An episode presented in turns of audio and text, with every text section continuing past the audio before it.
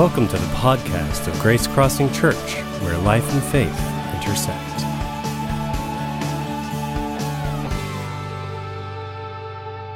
Well, good morning, everybody. I want to welcome you back to Grace Crossing Church. So last weekend, I issued a challenge about the bumper to try to figure out the theme song. How many of you think you know it by now? Anybody?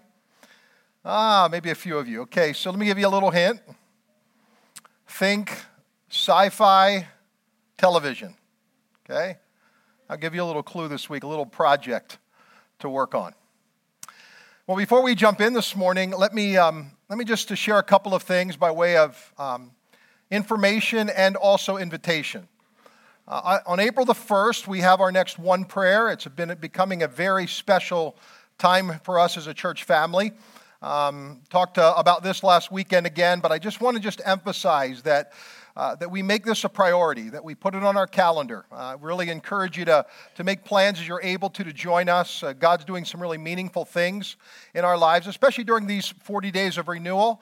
Our one in March, our one in April gives us a chance to really bring to God our hearts as it relates to renewal. Then I also want to mention that Easter weekend is right around the corner. We have a very special weekend planned, beginning with our Good Friday experience. On Friday night, April the 19th, join us, if you will, at 7 o'clock. Always a really powerful, profound experience in God's presence, and we would encourage you to join us Friday night for Good Friday. Then Easter Sunday morning, 3 worship service opportunities, 9 o'clock, 10:15, and 11:30. And we'll also have baptisms available for each one of those services. So we, at Easter every year, we celebrate believers' baptism for really 2 groups of people. Those that are new in their faith in Christ and those that have renewed their faith in Christ. So if you've renewed your faith in Christ and maybe you were baptized as an infant or a child because of someone else's faith and decision, this is your opportunity to own your faith and to publicly declare your faith in Christ. And there's not a better Sunday to do that than Easter Sunday morning. So we just invite you, if you're interested in baptism, if you just want more information or you want to register for it, you can go to our website and you can do it there at our website. We would encourage you to do so. Well, Nate's already mentioned this, but here is the theme verses that we're using for our series, Renew. Isaiah chapter 43, verses 18 and 19. Forget the former things. Do not dwell in the past. See, I am doing a new thing. Now it springs up. Do you not perceive it? I am making a way in the wilderness and streams in the wasteland. These 2 verses tell us 3 things. First of all, they tell us that renewal is facilitated whenever God does a new thing. And don't look now, but God is always doing a new thing in your life. He's always at work in the new places in your life, your new struggles, your new disappointments, your new problems, your new opportunities, your new positions, that new promotion, that new relationship that God has brought. Those are often places where God meets us. So God is always working in the realm of newness. The second thing this verse actually tells us, however, is it suggests that we can miss the new thing God is doing by dwelling more in the past than we are in the present, by living back there instead of here. And the third thing it suggests is that each one of us have a personal responsibility to perceive what it is God is doing new in our life. In other words, I think each of us must be on the lookout for where God is showing up, because it is when we are not looking for God that we can easily miss God. But God's sightings become more possible and more consistent as we are on the lookout, as we are intentionally and purposefully making a habit to look for God. So last weekend, we talked about renewed desire and the story of blind Bartimaeus that is found in only one gospel, Mark's gospel. Mark was one of only 2 authors, biographers, who actually wrote about the life of Jesus, who was not part of the inside crowd. In other words, he was an outsider. He wasn't one of the original 12 disciples.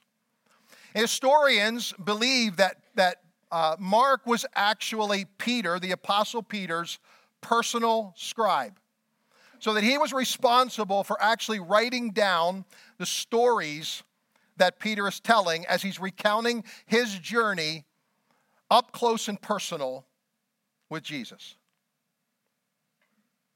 And I think it's likely that that's the reason the story of blind Bartimaeus actually appears only in Mark's gospel. Because Peter was probably one of those who, as blind Bartimaeus was trying to get Jesus' attention, and the Bible says that the crowd around him was trying to quiet him, it's very possible Peter led the charge on that. In fact, it's very possible, based on his impetuous nature and his often volatile personality, that Peter was the guy trying to quiet blind Bartimaeus. And so it would have really struck him that Jesus would have cared enough to stop his journey, call out to this blind man, and bring him to himself. So the first reality of spiritual renewal that I introduced us to last weekend was that renewal begins when we make our longing for God known, regardless of the opinions of others. All of a sudden, it doesn't make a difference what people think or what people say. God becomes part of the equation. We actually care enough to bring God into the center. We recognize our deepest longing for God. And so he calls Bartimaeus to himself, and here's the question Jesus has for him in Mark chapter 10, verse 51. Jesus said, "What do you want me to do for you?" Jesus did not ask Bartimaeus, "What do you need?" He already knew what Bartimaeus needed. He asked him what he wanted. He wanted Bartimaeus to actually give a voice to his desires, to say it out loud, which gave us our second reality of renewal. And it's this: renewal requires that we name our deepest desire in God's presence. That we name our deepest desire in God's presence. Now, I hinted at this last weekend, but let me say it very clearly this morning. Your desires may scare you, but your desires do not scare God. Your desires may feel out of control. Your desires may feel displaced. Your desires may feel selfish. In fact, your desires could even feel deeply dangerous and spiritual. But I think if you can get below the surface things, if we go past those surface things and we get to the deeper part that drives those desires, I think what we discover is something really significant, something profound, something powerful. I think we find there something that is the most authentic and genuine us, and we find something that, dare I say, is holy and deeply spiritual. But we have to choose to drill beneath the desires of our false self, to get down to the deepest and truest parts of our desires. One Jewish author actually spoke about this when she said, she made this statement, and I really think it's a great quote. Here it is. She said, "There is a really deep well within me, and in it dwells God.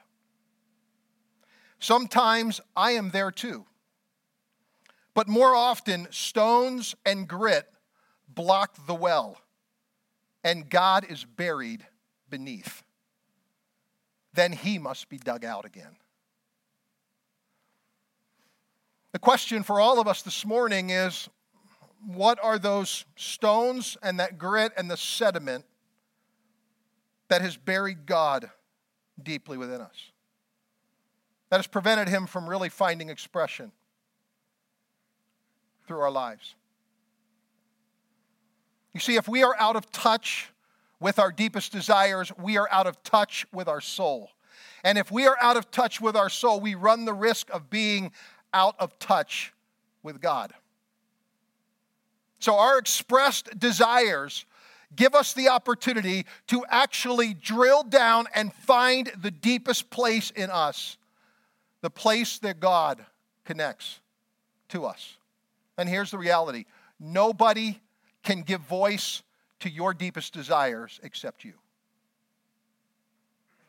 You have to be the one to name them. You have to be the one to declare them in God's presence. So, my wife and I recently watched an episode of a show I haven't seen for probably 2 years. We watched an episode of the show called Hoarders. I don't really know why I watched that show. I can watch all sorts of genres of programs and different genres of movies and television shows. But that one sends me over the edge emotionally for some reason. I don't know what it is. Whenever I watch it, I feel like I need a dose of relaxation medication. I mean, it really does trigger me, my anxiety, that deeply. And the only saving grace to this particular episode, which we had to watch in chunks, because I had to say, I can't handle it anymore. I just can't handle it anymore. The only saving grace was the clinical psychologist that was intervening. He was a caring, gentle, wise counselor. And he was wise enough to determine and detect that in that home and those spouses, there was one who was a hoarder and the other one who was an enabler. That did not surprise me. Here's what surprised me. He was able to get the enabler to confront the hoarder to actually get counseling. So the enabler, who needs his own counseling, came to the hoarder and actually was able to convince her that she needed to get some help, and she agreed to it. And here's what the counselor did. The counselor said, "What is it you have just agreed to?" He wanted her to rename it, to say it. And she spoke it, and when she did, he said, "Now, this may sound like a dumb question, but I want to ask you, why are you willing to do that?" He wanted her to give voice to the desire. And then he made this statement. I thought it was profound. He said, "Public statements are one of the things necessary for lasting change." I could not agree any more with his statement. Public statements are necessary. They are part of what is necessary for lasting change. What Jesus wanted Bartimaeus to do was to say it. And what Bartimaeus does is he actually makes a public statement of desire. Verse 51 continues and says, "The blind man said to him, 'Rabboni, I want to regain my sight.'" Here's what he's saying.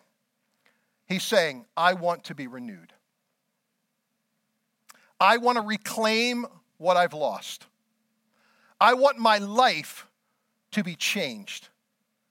And I would suggest to us this morning that until we are willing to do that, we actually will often remain unchanged and will not experience the kind of renewal that God so longs for us to have in our life.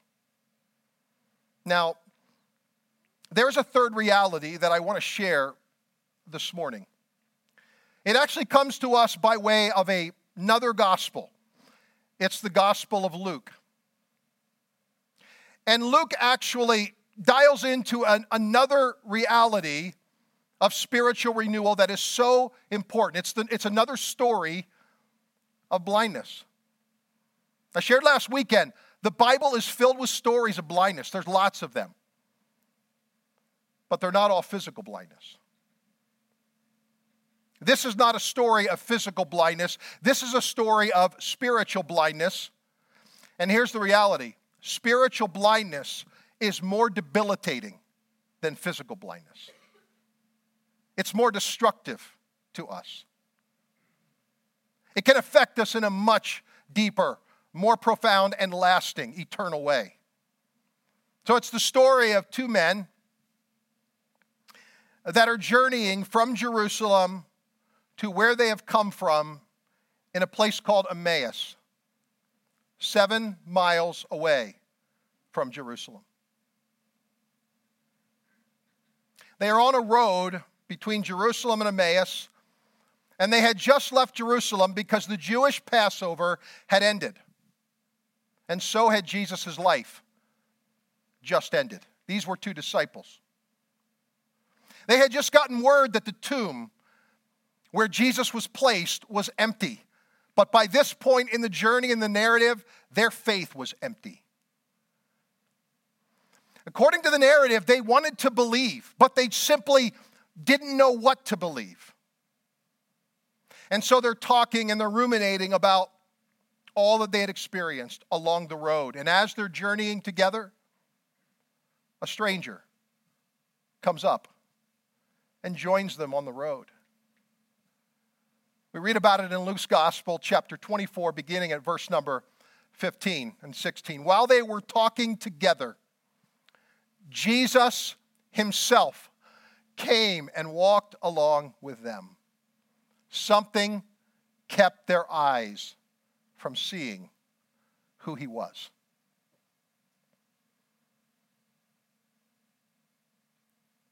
So here's Jesus, who they had obviously known personally. They had been with, because they were part of the disciples. They were not part of the 12, but they were part of a wider band of disciples who followed Jesus very closely. The Bible says their eyes, when he came and began to walk with them, their eyes were kept from recognizing or seeing him. In other words, they were experiencing spiritual blindness in this moment. And we're going to circle back to this in a few minutes, and we're going to look at the cause of their spiritual blindness. But let me just say this.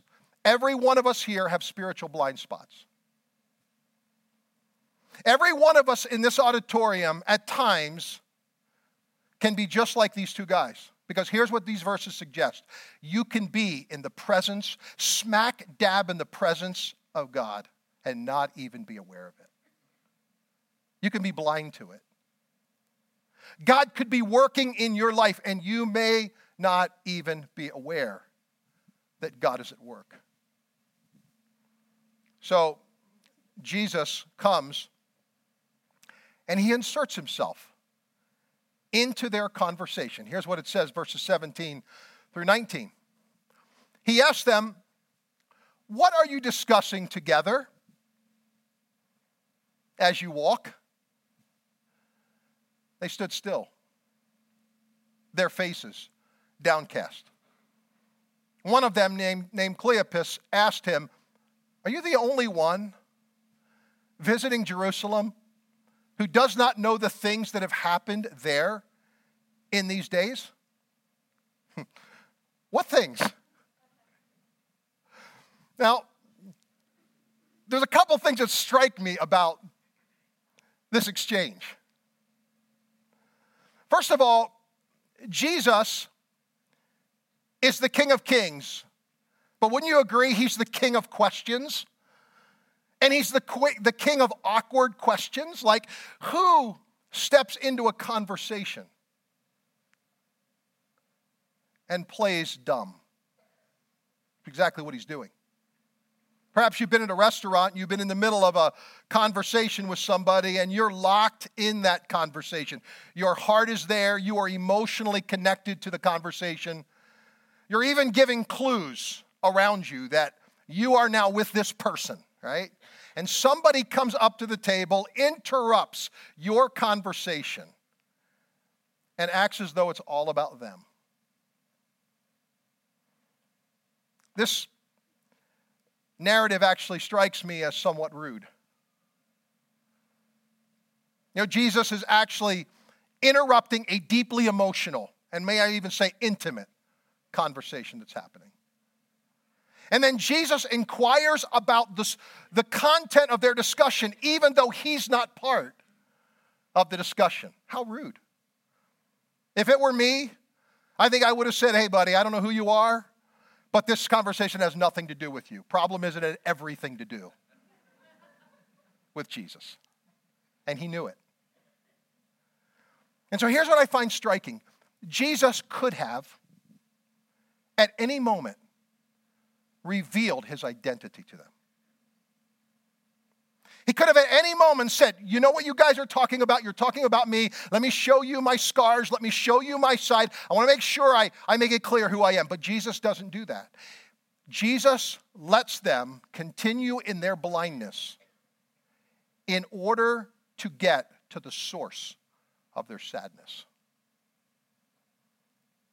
What Jesus wants to do here is Jesus wants them to get in touch with what is causing the deepest part of their sadness and their sorrow. And let me say, it was much deeper than just they felt bad about the situation. So one of the exercises that I've learned to use over the last few years that has really been helpful for me to touch those deeper emotions, because on the surface, we have all sorts of emotions that stir. But how do we get to the deeper ones?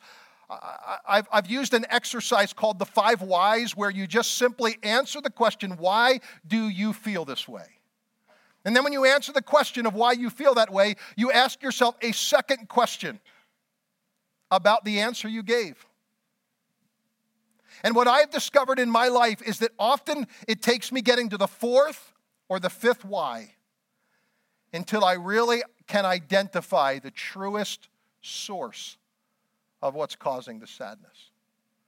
You see, there was something deep that was happening, something deep that was causing their spiritual blindness, and it wasn't just sadness. Here's what it was. Verses 20, 21. The chief priests, they say, and our rulers handed him over to be sentenced to death. And they crucified him. But we had hoped that he was the one who was going to redeem Israel.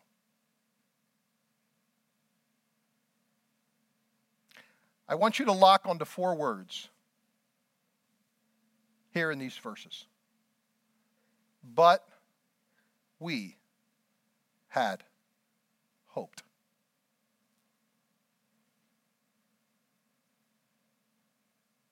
These 2 disciples had their hopes dashed. They could not even imagine how anything good could come out of their situation. They could not even imagine how God could ever repurpose their own sadness, their own grief, their own pain. They were crushed so deeply in their heart about what had happened that all of a sudden their own disappointment had led them to deep, deep sadness. And God got shrouded in the midst of their heartache and their hopelessness. Here's what I think's happening. I think they had lost hope in hope.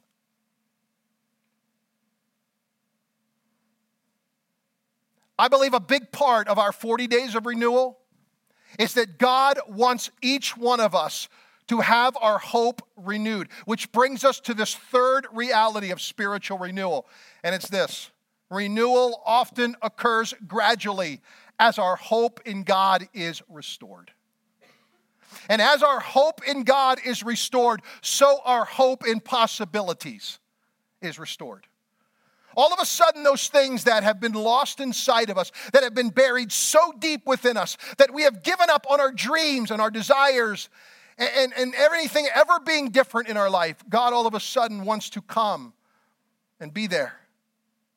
And he wants to get to those deepest desires and longings inside of our hearts. They could not see it, because they could not see him. And we often can't see it because we can't see him. And so here's what I want you to do this morning. I want to just pause for a moment, and I want us to be present with those four words. You may want to utilize the insert that's in your handout this morning right now, the 40 days of renewal. And if you choose to do this, what I'd ask you to do is right at the top of that, just simply write these four words, but I had hoped.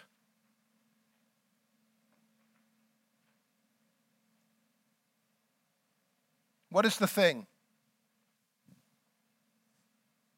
that you had hoped so deeply for that just has not happened? Like the disciples, where have your hopes been dashed? To the point that you've lost hope, maybe in yourself, maybe in God, maybe in others, maybe in ever finding good in the situation. This week, what I'd like you to do is I'd like you to think about hope. And I'd like you to bring your deepest hopes to God and say, God, but I had hoped this would happen, or God, I had hoped this would have been the outcome. God, I had hoped that it would have been different here. Because God wants to hear that from you. For your meditation, I'd like you to meditate on this story in Luke chapter 24. And when you think about this week as it relates to prayer and fasting, don't think about what am I giving up this week. Think about what does God want me to regain in terms of hope this week. How's God coming to me? And this idea of renewed hope. And then you have a place for your prayer, your personal prayer, where you can just express your heart to God. I did it again this week, and it was so powerful for me to write my prayer to God and tell God what is deeply inside of me. Thankfully, Jesus doesn't leave them in their blindness. Because here's how the story kind of ends. Let's fast forward to verses 30 through 32 of Luke chapter 24. So as they're going along, the Bible tells us that these two men exit the Emmaus road. They go to their home, and Jesus acts like he's going to continue going. And they say to him, hey, why don't you come and join us? Come to our home, have a meal with us, even spend the night with us. And they get to the table, and here's what's happened. When Jesus was at the table with them, he took bread, gave thanks, broke it, and began to give it to them. Then their eyes were opened, and they recognized him, and he disappeared from their sight. They asked each other, were not our hearts burning within us while he talked with us on the road? And he opened the scripture to us. So here's another odd moment in the story. Jesus is the guest. And yet Jesus is the one who acts like the host at the table. The guest in the home never takes the bread, never offers to feed the others. It's always the other way around. So what's happening here? Jesus knows that what they want to serve him is a meal, but he wants to give them something more, something much more significant. Jesus is here offering himself to them. And Jesus takes the bread, he breaks it, gives thanks for it, and then he offers to serve it to them. And in the moment that Jesus offers himself to them, something spectacular happens, something they're never, ever going to forget the rest of their lives, something so profound that it changes the trajectory, literally, of their lives. They go back to Jerusalem. Their eyes are opened. And watch this. They all of a sudden recognize that Jesus had been with them all along the journey. It was Jesus who was there in their sadness and grief. It was Jesus who was there in their disappointment, their misunderstanding, and their doubt. It was Jesus that was there when they were at the point of giving up all hope in hope. It was Jesus who was there in their heartache and their hopelessness. He was with them on the entire journey. And guess what? Jesus is with you too. And he's with me. And he's with us here this morning. And what he wants to do is present and offer to us himself, so that our spiritual eyes can be opened, so that we all of a sudden can have our hope restored in him. And when our hope is restored in him, our hope is restored in so much more in our lives. All of a sudden, we believe that all things are possible to them who believe. Thanks for listening. To learn more about Grace Crossing Church, including service times and directions, check us out on the web at www.gracecrossingchurch.net. We hope to see you at one of our upcoming weekend worship gatherings. Have a great day.